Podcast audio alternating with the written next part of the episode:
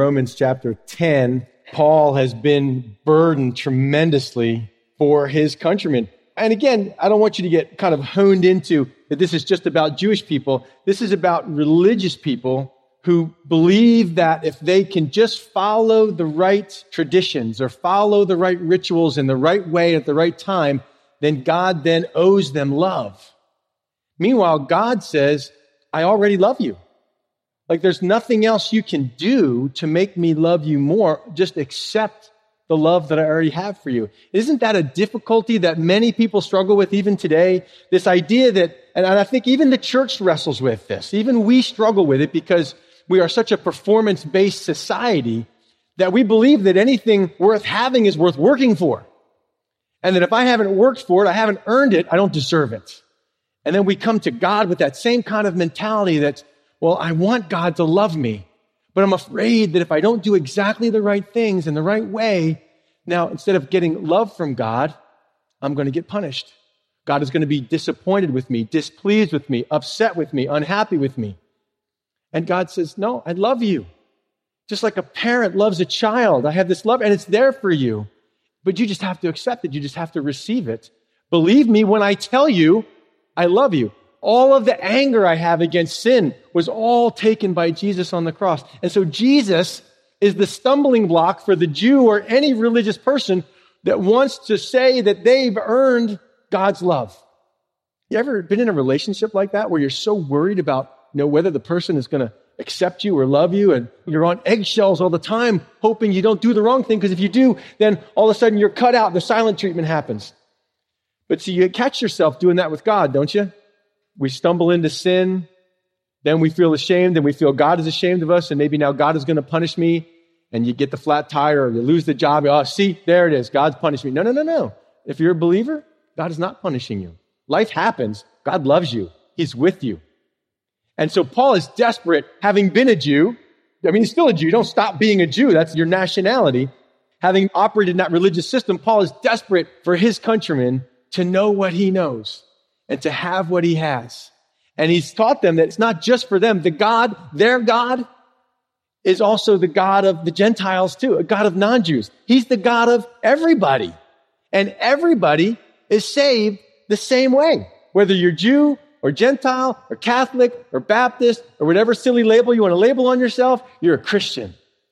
And we're saved by God's grace through our faith, just believing that when he says to you, you're forgiven, you got a choice to believe that or not. You can live like you're not and try to earn your forgiveness, try to make it up somehow, which you never can do, or you can just believe that you're forgiven and get on with it and live like it. You can say, well, I don't feel loved. So you're going to let your feelings rule your life or you're going to let the truth rule your life. The truth is, is that you are loved and the only way your feelings about that are going to change is when you accept it by faith that you're loved. Stop questioning it. Look at the cross and accept it. You are loved. So what happens when I sin? God still loves you. He still loves you. And he still wants to bless you.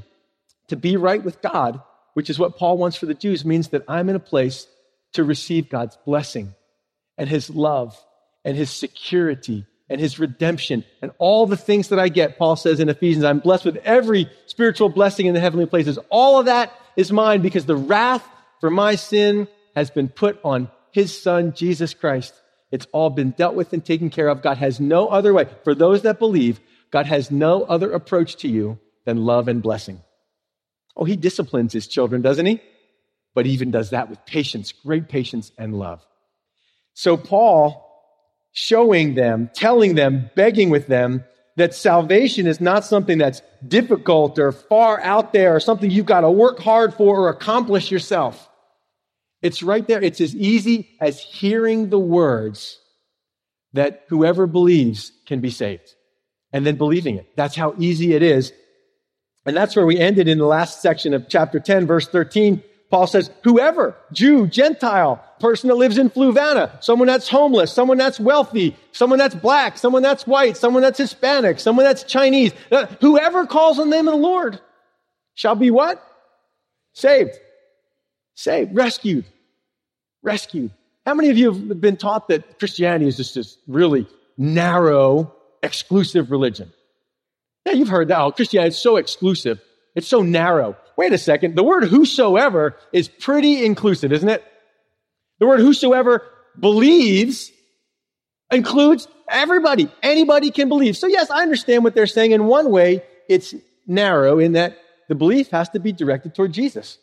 But apart from that, I mean, it's completely, hugely open to anyone who can exercise belief.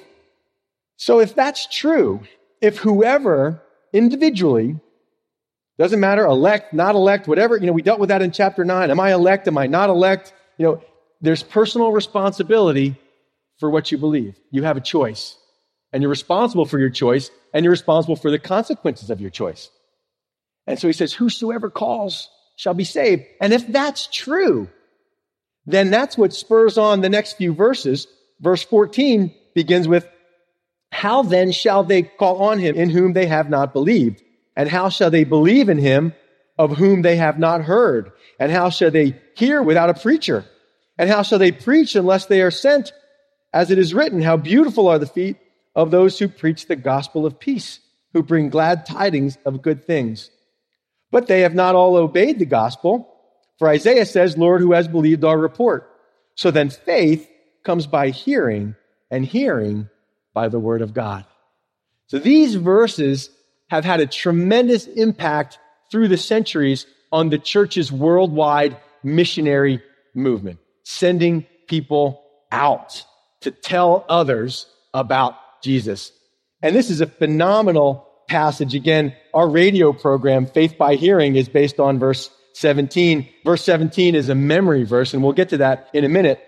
But clearly, I mean, the, obvious discussion we're going to have this morning is evangelism and missions. And rightfully so, because Paul says, look, if it's true that salvation comes by hearing a message, hearing a God initiated message, then people should be able to hear that message, right? And how are people going to hear? I mean, Paul starts with the individual being saved and works backwards to God. So we can start with God. Basically, God has a message for the world, right? His message for Jew, for non-Jew, for everybody. And that message is you need to be saved. Your sins are a problem. Your sins have separated you, but I love you. And I've made a way for unholy, sinful human beings to have a relationship of blessing, love, and forgiveness with a holy God who otherwise would have been inaccessible, unapproachable. I mean, think about the Old Testament. Think about what it took. God is so holy that he could only dwell with mankind under very certain conditions. Read the Old Testament. Read all the things that they had to do to cleanse themselves before going into the tabernacle to approach God at the Holy of Holies. One time a year, the high priest only had to cleanse himself and sacrifices and all this stuff. God set up a little slice of heaven right there that he would dwell in, right between the cherubim on the mercy seat. And that's where God's presence would dwell. And if you wanted to go there, man, you had to be cleansed and washed. And the Holy Spirit does that work in our lives. Think about it. Think about what it takes for now God to say, I'm going to dwell in your life, in your heart. You have to have been cleansed and made holy for that to happen. And all of that is accomplished through Jesus. He's forgiven your sins. He's washed you clean. You've been attached to life, you're given life, and you're given eternal life. And that message is important for people to know because the message of the gospel, the message of Jesus, you know, we kind of, nowadays, we trust in politics. Or maybe we don't. I don't know. If we do, we shouldn't. Diplomacy. I mean, think about the condition of our world right now. We sit back and we watch the news and we go, oh, look what's going on in Syria. Look what's going on in Yemen. Look what's going on in America. Oh, if only the government would do something about that. If only these people would do something. If only someone else could do something about it. And yet, as Christians, we have this awesome, life changing message of Jesus. So, is Jesus just about where I go when I die? Or is there more to it than that? Look, I have a book on my shelf at home called How Christianity Changed the World. You don't know it. The people out there don't know it. But we have the blessing we have in America and we've had because we're founded, whether you believe or not, we're founded on Christian principles, like it or not. The way you think, you're hardwired to think in biblical terms, even though people reject God, even though you might. It's cultural. So when Jesus enters into a family, it changes that family's culture, changes the way you think, changes the way you live, changes the way you look at relationships, changes the way you worship, changes everything. And if that's multiplied, all of a sudden you have a neighborhood that's changed. And then you have a, a country that's changed. Think about Jonah going to Nineveh. And Jonah was sent, right? Because the message starts with God. Hey, I want to save Nineveh. Actually, he was going to judge Nineveh, but he wanted to save them. So he sends Jonah to preach. What does Jonah do? Jonah runs away. I ain't doing it, God. I want you to judge him. But God has his way, as he always does. Jonah ends up preaching in Nineveh, and they actually respond. And there's more than 120,000 people. One of the greatest revivals in the Bible happens in the Assyrian capital of Nineveh. Changes their life, changes their culture. And it all happens because God says, I have a message, and it's a message of salvation through Jesus Christ. Now, that message goes out by somebody being sent. Now, Jesus was sent, right? He's the first apostle. The word sent here is the word where we get the word apostle, someone who's sent out. So Jesus was the first apostle. And then Jesus had 12 apostles that were sent out then to take the gospel around the world. And then as the church begins, then the Holy Spirit has apostles, those that are sent out. Paul and Barnabas, remember Acts chapter 13? Paul and Barnabas, as the church is praying and fasting, set aside Paul and Barnabas for this work I have for them to do. And then the church sent them out. So everybody doesn't get sent out, right? Some stay, some are pastors and teachers, and some are evangelists. And so, but a portion, some have this calling in their life, like Jonah or like Paul, called to go out. You I think that I learn as I read the Bible that God so loved the world that he gave his son, so that whosoever believes would not perish but have everlasting life. So if God says, I love the world and I'm going to put my spirit in you, what ought that to produce in the life of a believer? A love for the world. And I think that's a natural product, a natural byproduct of a spirit filled life and a spirit filled church. There's this challenge in the church of some churches can easily become too inward focused. It's all about us. It's all about how many are coming and how many seats are we filling and are we growing? But then there's another side to that that some churches emphasize the other. How many are going? How many people are we sending? That that's the only validation of a, of a useful ministry. But I want to say it's both. That a healthy church has people staying and serving and ministering right here in the community and people going to get involved around the world. Because there's a lot of places where they don't know the word. They have never heard of Jesus. I couldn't believe it. And you don't have to go to some far off place where you're going to die for your faith to do it. You can go to Italy. That's one place we've talked about before where we're trying to get some traction. Half of 1% of the people in northern Italy have a place where they can go and hear the Bible. We went to the island of Bonaire for vacation. Come to find out, there's only one Bible teaching church, and it's not a place where I would suggest a new believer go. So there's all these people whose lives and eternities would be benefited because God wants to talk to them. But God has said, you know what? I want to tell them about this, but I've ordained that it's going to happen through sending a person, through human relationship, through the word spoken. Again, we have radio and we have video and all that stuff, and all that's been fantastic. But still, the need for people to go and be in places. I mean, when I heard that, like, there was a place in Italy where people were begging for a Bible teaching church, and they said, they called up and said, Can you send somebody? And they said, We don't have anybody to send. Nobody going. I mean, well, you say, Well, you know, Pastor, that's not really my calling. Well, it's not everybody's calling, but it's somebody's calling. I mean, because you guys, listen, I know you. You guys are great evangelists when it comes to YouTube videos. Do you know how many people have sent me YouTube videos? Hey, Steve, you got to watch this video. There's a great video. And how many of you have told other people? How many of you have seen a video, said, This is great. I want to send this to someone else to see? So you know how to share things that are meaningful to you. You know how to share things that have touched your life. Matter of fact, how many of you have been to Duck Donuts in Charlottesville? All right, so I met a couple Duck Donut evangelists on Wednesday night. I had never heard of such a thing as a maple bacon donut. See, there you go. That's the best. You gotta, Steve, you gotta try a maple bacon donut. I do. I didn't know about such a thing. So I'm going to try a maple bacon donut. I've heard the message. I'm hearing it loud and clear. Bacon maple donuts are awesome. So, BC, we know how to share things that we love. You know, again, maybe you're not sent out somewhere to some foreign country but maybe it's just right here being willing to be an extrovert for Jesus. Well, I'm an introvert, but you're not when it comes to YouTube videos and you're not when it comes to bacon maple donuts.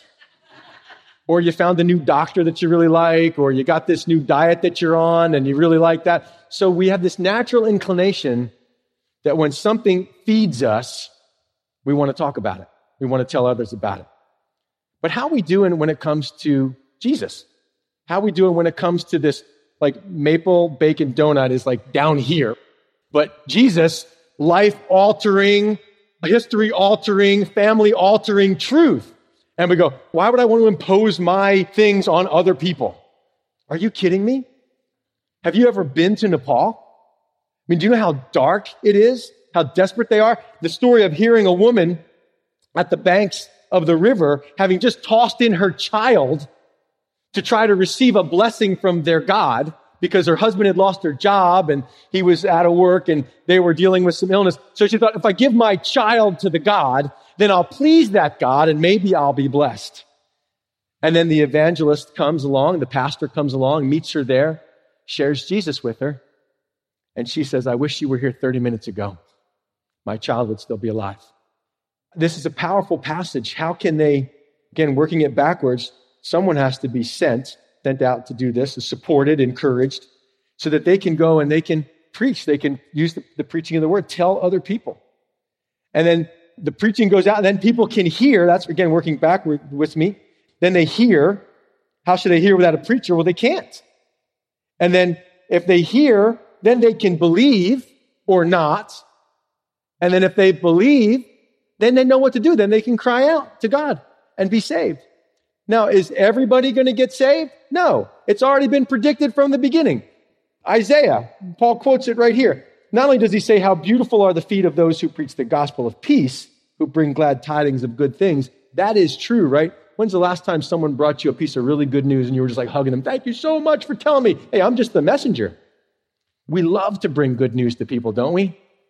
So that's true. The feet of those who bring the gospel of peace are beautiful, but Paul recognizes that at the same time, not everybody's going to obey it. Not everybody's going to want to apply it to their lives. It's kind of like deodorant. Only works if you apply it. You can believe all your life about deodorant. That's fine for somebody else. It's like, no, you need it. Let me tell you about deodorant. If deodorant really works, then why are there so many smelly people in the world? Well, you got to apply it to yourself. That's the way it works. But see, some people will hear it and they will reject it. And that's what Paul says here. He says, For Isaiah says, Lord, who has believed our report? So the Jews, again, Paul dealing specifically with the Jews, but it expands to a wider audience, to us and to anyone who's trying to earn God's love, is the problem that people haven't heard. No, people have heard. The message has gone out. Preachers have been sent. And I think my question would be, how are we doing in that department? How are we as a church doing that department? What about you? Like, what if God said, I want to send you. We're always afraid God's going to send me the place that I hate to go. God is not like that. Like if God sends you somewhere, you're going to want to go. But that's how he works. He gives you a burden for a people. I mean, my heart lit up my first trip to Ukraine. I had never been out of the country. It just blew my mind when I met a people from a different culture that lived under communist oppression. You know, in, in Ukraine, at the time of communism, there were no high rise buildings. You know why that was? No high rise buildings because they did not want people to look up. And if you have a high rise, people are going to look up. They don't look up.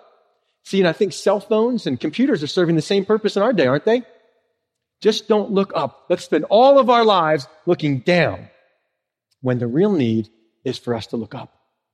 And when you go and you meet people and you see what they're going through and you see the darkness of the temple worship at the monkey temple in Nepal, and you see people just blindly going around this line, spinning these prayer wheels. Their faces are dead and they're emotionless. And when you see that, and when you hear these stories, you go, my heart is expanding, going, they have to know. Like, it's been so beneficial to me that I have to tell other people. One of my favorite stories is in the book of Second Kings, chapter 7.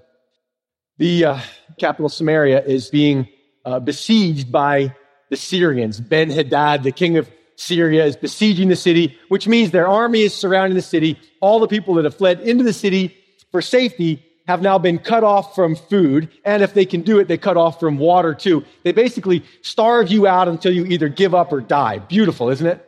Wonderful how warfare works. So the Assyrian had Samaria surrounded. The people inside the city are starving. You could get a donkey's head you could buy for 80 pieces of silver. So like, what's for dinner tonight? A head of donkey for dinner tonight. No, thank you. I'll pass. Things got so bad they were eating their children. That's how bad. With food lying down the road, we can't imagine that. Like that's foreign to us. But that was real life. Desperate, desperate, desperate. So in that city, in the gates of the city, there's four lepers. And they are there waiting and they're thinking things through. They're thinking about their future. They're thinking about their situation. And they go, okay, look, here's the deal. Little huddle there. If we sit here and wait, we're going to die. I mean, we're all going to die. The whole city's going to die. This is not going to end well. But if we surrender and we give ourselves into the Syrians, maybe they'll kill us, but maybe they won't. Maybe they'll keep us alive and we'll get to eat. So they say, you know what? Let's go for it. It's option bad or option worse. They take bad. Meanwhile, what they don't know is that that night, God had given the Syrians the illusion that armies were coming upon them.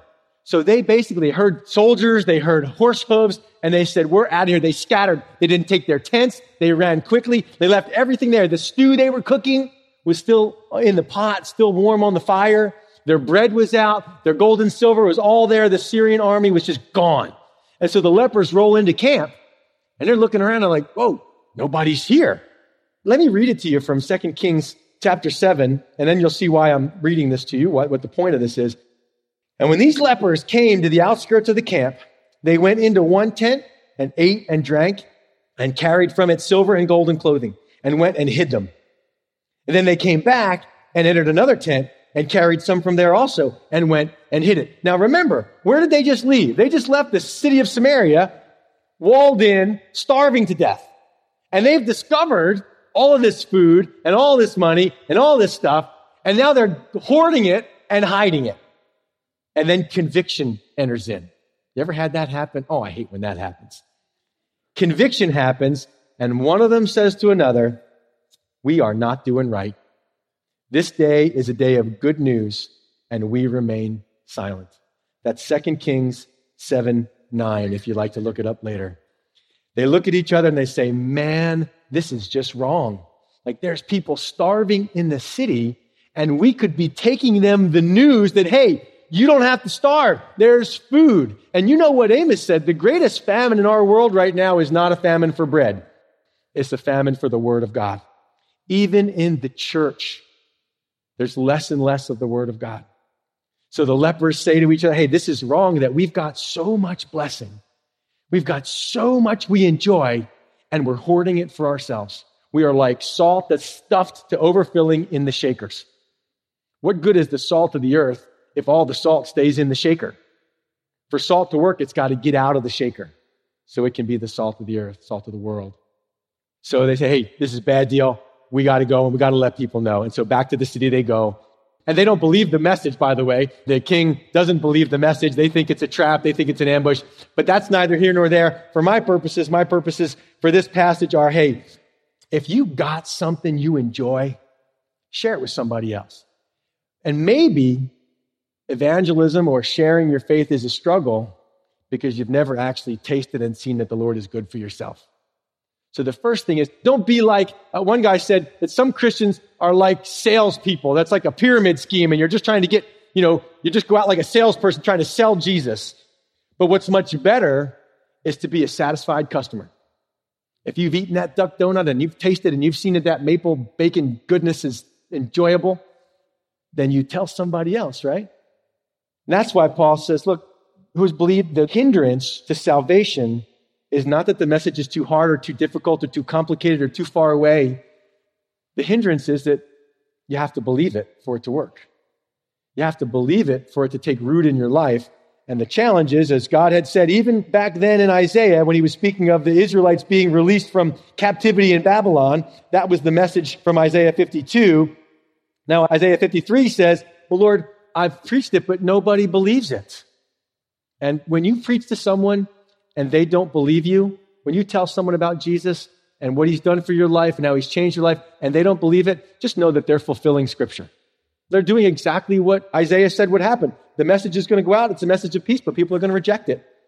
And he says, verse 17, so then faith comes not by working, but by hearing. Hearing the word of God. God's word is so powerful. writer of Hebrews tells us God's word is living and it's powerful. And just get people into the word of God. That word has power. The power is not in the preacher. The message doesn't originate with the preacher. The message originates with God himself.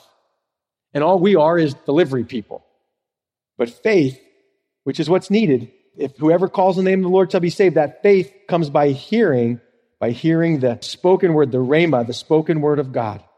That's why preaching is so important. Still to this day, the preaching of the word.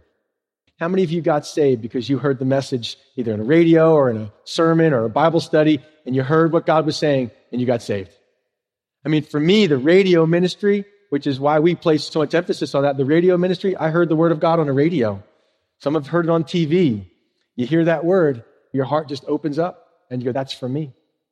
That's for me. I think about Lydia. Paul meets Lydia by the river, and God opens her heart to believe the things that Paul was saying about Jesus. I think about the household of Cornelius in Acts chapter 10, this Gentile household. Cornelius, a centurion living in Caesarea by the sea, place we visit when we go to Israel. And Peter comes to preach. God kind of ordains this meeting between Cornelius and Peter. And, and, Peter's preaching to this house full of people, this guy and all his relatives. And the middle of the message, the Spirit of God comes upon them. They all get saved right there in the middle of the sermon. So if you want to get saved today in the middle of the sermon, it's okay with us. You can do that. You don't have to wait till the invitation at the end. Like, hey, I believe. That's why we put so much emphasis on the Word of God. Faith comes by hearing, hearing the Word of God. But I say, Verse 18, have they not heard? Yes, indeed, their sound has gone out to all the earth and their words to the ends of the world. So again, when it comes to Israel and their rejection, maybe the challenge, maybe they didn't receive Jesus because they didn't hear about Jesus. It didn't get to them. And Paul says, he, he quotes Psalm 19 and basically said, no, the issue isn't that they haven't heard. The message has gone out, is all he's saying. And Paul was one of the messengers that took it out there. Well, the next excuse might be, well, they heard, but they just didn't understand. They didn't comprehend it. They didn't get it. Paul says, verse 19, but I say, did Israel not know? Well, let's talk about Moses. Deuteronomy 32, 21. Moses says to the Jewish people, I will provoke you to jealousy by those who are not a nation. I will move you to anger by a foolish nation. So it's not that Israel didn't comprehend it. It was easy enough to comprehend that even non Jewish people could comprehend it. See, the Jews, with all of their traditions and all of their scriptures and all that, the problem is that they had rejected Jesus. They had rejected what they had heard. And so, quoting from this Old Testament passage, basically like saying, look, God wanted a relationship with the Jews, and the Jews said, no, we want other gods. We want other husbands, so to speak. And so God says, okay, you don't want me? I'll go find someone who does and he seeks out and finds the Gentiles who weren't looking for him. It's God who's the seeker. It's God who is seeking you. If you're saved, you got saved because God was seeking you. God was seeking me. I was reading books like The Way of the Peaceful Warrior. Anybody read that one? Zen in the Art of Motorcycle Maintenance. Look, you sit down when you're alone and you have not a lot of input coming into your life. You go, you know, what's life all about? Like, is this it? And so you start to go, there's got to be more and God reveals himself to you. When you know, when you know that you know that there's got to be more, then you're open to hearing about God. And that's when you'll find him. That's when you'll find him. And so God made himself known to the non Jews. He sought them out. And the idea was that now they're going to see God in a relationship with these other people they didn't like, and they're going to get jealous. You know how that dating thing goes. You know, guy and a girl are dating. A girl breaks up with guy. Guy starts to date another girl. Now ex girlfriend is jealous of new girlfriend. That's the plan here for God. Isn't that crazy? This is God's plan that the Jewish people would be jealous of what they see us have in God. Would anybody look at your life and be jealous? I mean, not jealous of what you have materially, but jealous of what you have emotionally, jealous of what you have spiritually. Did people say, man, how do you get that kind of peace? Where does that kind of joy come from? Where does that kind of love come from? Like, I need that. I'm empty. I'm done. I'm toast. I'm spent. I'm confused. I'm anxious. I'm depressed. And you come in here all smiley to work. Who do you think you are? People get mad at you, right? They think you're up to something. What are you up to? What's going on with you? Nothing. Don't need drugs. Don't need stuff. Got Jesus. End of story. Full. How do you tempt someone that's full? I will provoke you to jealousy by those who are not a nation. I will move you to anger by a foolish nation. But Isaiah is very bold and says, I was found by those who did not seek me. I was made manifest to those who did not ask for me. Again, it was God that was seeking. So the question is, was the message incomprehensible by Israel? I mean, was the fact that it was too hard for them? No, he says, I was found by someone who wasn't even looking for me. That's how easy it is. A six year old can get it. It's us older folks that kind of rattle our brains around trying to justify our lives and reject and our pride and all that stuff. A young kid can get the gospel. So it's not complicated. Well, what's the problem then? Verse 21. But to Israel, he says, this is Isaiah 65 2, all day long I have stretched out my hands to a disobedient and contrary people. The problem with Israel, the problem with anybody, well, for some people it is that they haven't heard, and we're trying to remedy that, right? Maybe God will raise up some more people to go into some of these places so that they can hear. So we take that excuse away. But maybe they can't comprehend, or maybe that's the problem. But Paul says, no, the problem with the Jews, at least, is that they were contrary, which means they would not be persuaded. They were a contrary people, and they actually spoke against Jesus. So that was the issue. The issue with the gospel is rejection. That's the challenge. Now, chapter 11, again, forget about the chapter break. Paul is still going on with his same argument. Okay, so if the Jews have rejected God, if they've been contrary, I mean, God is there stretching out his arms. He's going, I love you. I want you to come. Stretching out to them. And they're saying, no, God, we don't want to have anything to do with you. What is God's choice? Maybe God's only choice is to say, well, we'll kick Israel to the curb and I'll start a new plan. Israel's done. And that's the next question that naturally comes. I say then, has God cast away his people? I mean, if God is willing to cast away his people, then how do we know Romans 8 can be true that God will never leave us or forsake us? Isn't that what's at risk here? I mean, if God just kicks us to the curb, then how can we trust him? And so that's the question. I say then, has God cast away his people? And Paul says, no way. No way. The Jewish people today still in God's plan. Did you know that Calvary Chapel Fluvanna has two trees planted in a kibbutz in Israel. We have roots there in Israel now. And when we go to Israel as a group, we've been five times, and we have our closing dinner. Remember a couple years ago, we had our dinner there in the hotel. It's Arab and Jewish people serving there. And we just had this time of worship and sharing. I mean, the waiters and waitresses in the hotel dining hall wanted to know who we were and what our deal was. I mean, they were so overwhelmed by what they heard spoken, the singing that we did. There's this great testimony we have because God loves Israel. They're still his people. He's not done with them. The church hasn't replaced Israel. Well, how do you know that's true, Steve? Paul says, just look at my life. Speaking of hardened, rejecting, angry Jews, Paul says that was who I was. Look what he says. Certainly not, for I also am an Israelite of the seed of Abraham of the tribe of Benjamin. Hey, if God cast off his people, then where does that leave me? I mean, I'm proof that God hasn't. He's not cast off his people totally, and he's not cast off his people finally. All of this, their rejection, God's not going, oh, I didn't expect that. I didn't know that was going to happen, or maybe I made a mistake choosing them. All of this, listen, this is what you have to know. All of this working out exactly according to God's plan. Their rejection was not a surprise to God. Their rejection didn't catch God off guard. Look, by the time we get to the end of chapter 11, the Apostle Paul is going to be worshiping because he's going to see how God's plan has worked out through Israel, through their rejection, through the Gentiles being invited in. We have what we have because the Jews rejected it first. It was brought to the Jews. They rejected it. God said, I'm going to seek other people. We got found by God. And then we're going to make the Jews jealous. There should be no anti Semitism in the church, ever ever. We love the Jewish people. So Paul says, hey, I'm the prime example of the fact that God has not given up. Maybe there's someone in your life you say, There's no way. There's no way God's going to get him. And don't give up because the Apostle Paul was a pretty brutal guy and he got saved. And if Paul can get saved, you can get saved for sure. So he says, verse 2 God has not cast away his people whom we foreknew. Or do you not know what the scripture says of Elijah, how he pleads with God against Israel, saying, Lord, they have killed your prophets and torn down your altars, and I alone am left, and they seek my life. But what does the divine response say to him?